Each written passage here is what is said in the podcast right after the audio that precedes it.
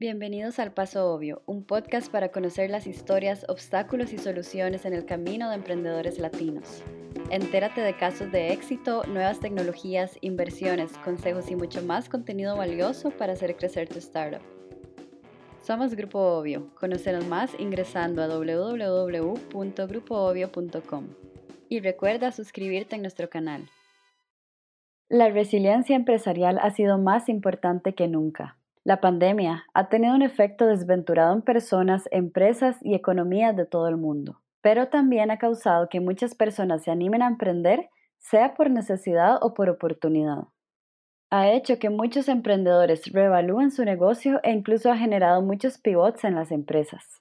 Si quieres emprender o ya eres fundador o fundadora, debes saber que ser resiliente es indispensable, si no, muy probablemente vas a desertar en el camino. La resiliencia permite a las y los emprendedores adaptarse rápidamente a las interrupciones, mantener operaciones comerciales continuas y proteger a sus clientes activos y su valor de marca. Las personas que emprenden y fortalecen su mentalidad y su resiliencia están en la mejor posición para sobrevivir a una desaceleración económica y superar la incertidumbre, como así lo hemos visto en estos tiempos. Conversamos con Bernal Fonseca, un innovador fundador costarricense, el cual tiene una visión de transformar la sociedad construyendo oportunidades de cambio para emprendedores, desarrollando profesional y personalmente el talento. Bernal creó su empresa Cercanos, que consiste en un ecosistema de aprendizaje colectivo entre emprendedores, empresas y organizaciones. También creó Dementes, el pionero y único reality show para emprendedores en Costa Rica y toda la región centroamericana, que brinda exposición, formación y acceso a capital económico a proyectos emergentes de negocio. Este se transmite en la principal cadena de televisión del país. Bernal ha tenido un camino como fundador muy resiliente y recopilamos junto a él varios ejercicios para desarrollar y fortalecer la resiliencia como emprendedores para tener un negocio constante, evolucionando y creando éxito. Ejercicio número 1. Sé como un infante, cuestiona todo.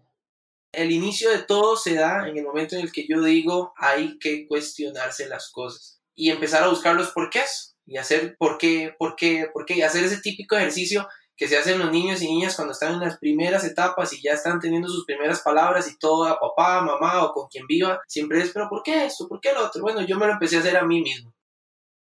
Todo el tiempo pregúntate por qué estás haciendo lo que haces, por qué lo haces de tal forma, por qué quieres llegar a tal punto, por qué todo. Cuestionarse a uno mismo o una misma brinda claridad de qué hacer, a dónde se quiere llegar, cuáles acciones tomar para hacerlo, cuándo se debe cambiar, cómo se siente uno, entre otras. Esto permite el avanzar de una forma más eficiente y evolucionar. Ejercicio 2. Visualiza con quién quieres co-crear y lánzate con perseverancia. Y es que esto es otro ejercicio en la resiliencia. Y cuando usted quiere trabajar con una persona o una organización aliada en su proyecto, haga una lista de con quién quiere trabajar. Literal. Quiere trabajar con Google, póngalo en la lista y busque llegar a ellos. Así es como funciona. Quiere trabajar con un grupo obvio, póngalo en la lista y búsquelos. Y así, entonces, ¿qué hice yo? Una lista de medios de comunicación a los cuales creía que este mensaje les podía permear y al mismo tiempo empezar a co-crear en conjunto. En el camino del emprendimiento tienes que tocar puertas mil veces y perseverar hasta que se abran. Todas las oportunidades toman tiempo, pero si tú crees que por mandar uno o dos correos a una empresa o persona ya vas a crear la oportunidad, así no funciona. A veces puede ser que tengas que enviar 17 correos al equipo de Google antes de que te respondan, por ejemplo. Pero esa determinación, meta y perseverancia son las que van a hacer que un día finalmente te contesten un correo y te den la oportunidad. Ejercicio 3. Cuestiona los no. Realmente, ¿qué es un no? Siguiendo con el ejemplo anterior, si Google no te contesta los correos, no necesariamente significa que no quieren trabajar contigo.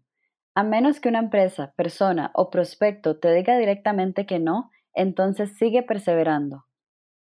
Y si directamente te dicen que no, cuestiónate, ¿de dónde viene ese no? ¿Qué debo mejorar? Cada vez que hay un no, ¿cómo lo tomo? ¿Cómo lo analizo? ¿Por qué me dijeron que no? ¿Se sintió quizás invadido o invadida la persona a la que le propuse la idea? Bueno, quizás sí. Y si sí se sintió, entonces, ¿cómo puedo yo accionar? Y si no, entonces, ¿cuál es mi siguiente paso? ¿Qué es un no rotundo?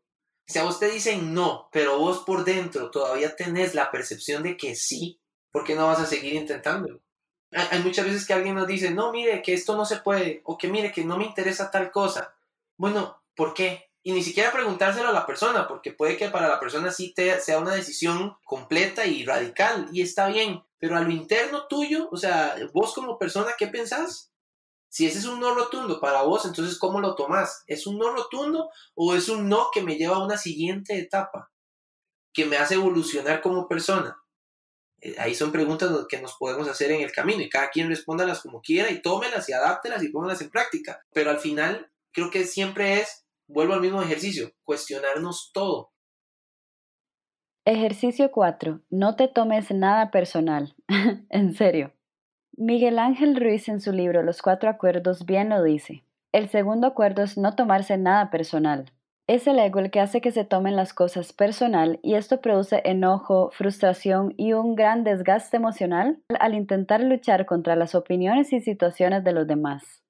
Él se refiere a la vida en general, pero esta premisa también aplica en los negocios. Muchísimas veces te van a decir que no, te van a rechazar y se van a cerrar puertas al emprender.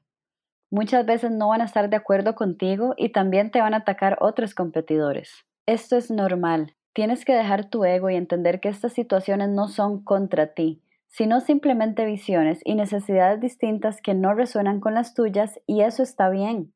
Al entenderlo, te vas a ahorrar muchos enojos y desgastes innecesarios y vas a avanzar de una forma más rápida y mejor. Y escuchaba a un psicólogo español, Enrique Corbera, que si no lo conocen, lo recomiendo, es demasiado bueno y en medio de todo este proceso a mí me ayudó un montón escucharle. Eh, de hecho, pulseé y todavía sigo pulseando una entrevista con él y ya, ya saben el modo mío, o sea que hasta que pase, va, a suceder. va a suceder. Pero, pero escuchaba una frase que decía, no responsabilices a, a la otra persona de lo que a vos te sucede, porque al final lo que te sucede es tu decisión, es tu responsabilidad es tu, es tu determinación de las cosas que haces. Entonces, si recibís un no o un sí, eso no importa, es como vos lo tomes y cómo vos lo puedas llevar hacia adelante a lo que viene. Estos son cuatro ejercicios que debes practicar para ser resiliente al emprender. Suenan simples, pero una cosa es leerlos y otra interiorizarlos. Los traemos a la mesa para que los practiques constantemente, porque muchas personas al emprender se toman personal las cosas, se desaniman con un par de no y se estancan. O no saben que tocar puertas millones de veces es parte de emprender, entonces dejan de perseverar con lo que realmente quieren. Emprender no es fácil, pero se puede fortalecer la mentalidad y espíritu emprendedor para poder ser resiliente y alcanzar lo que creías imposible.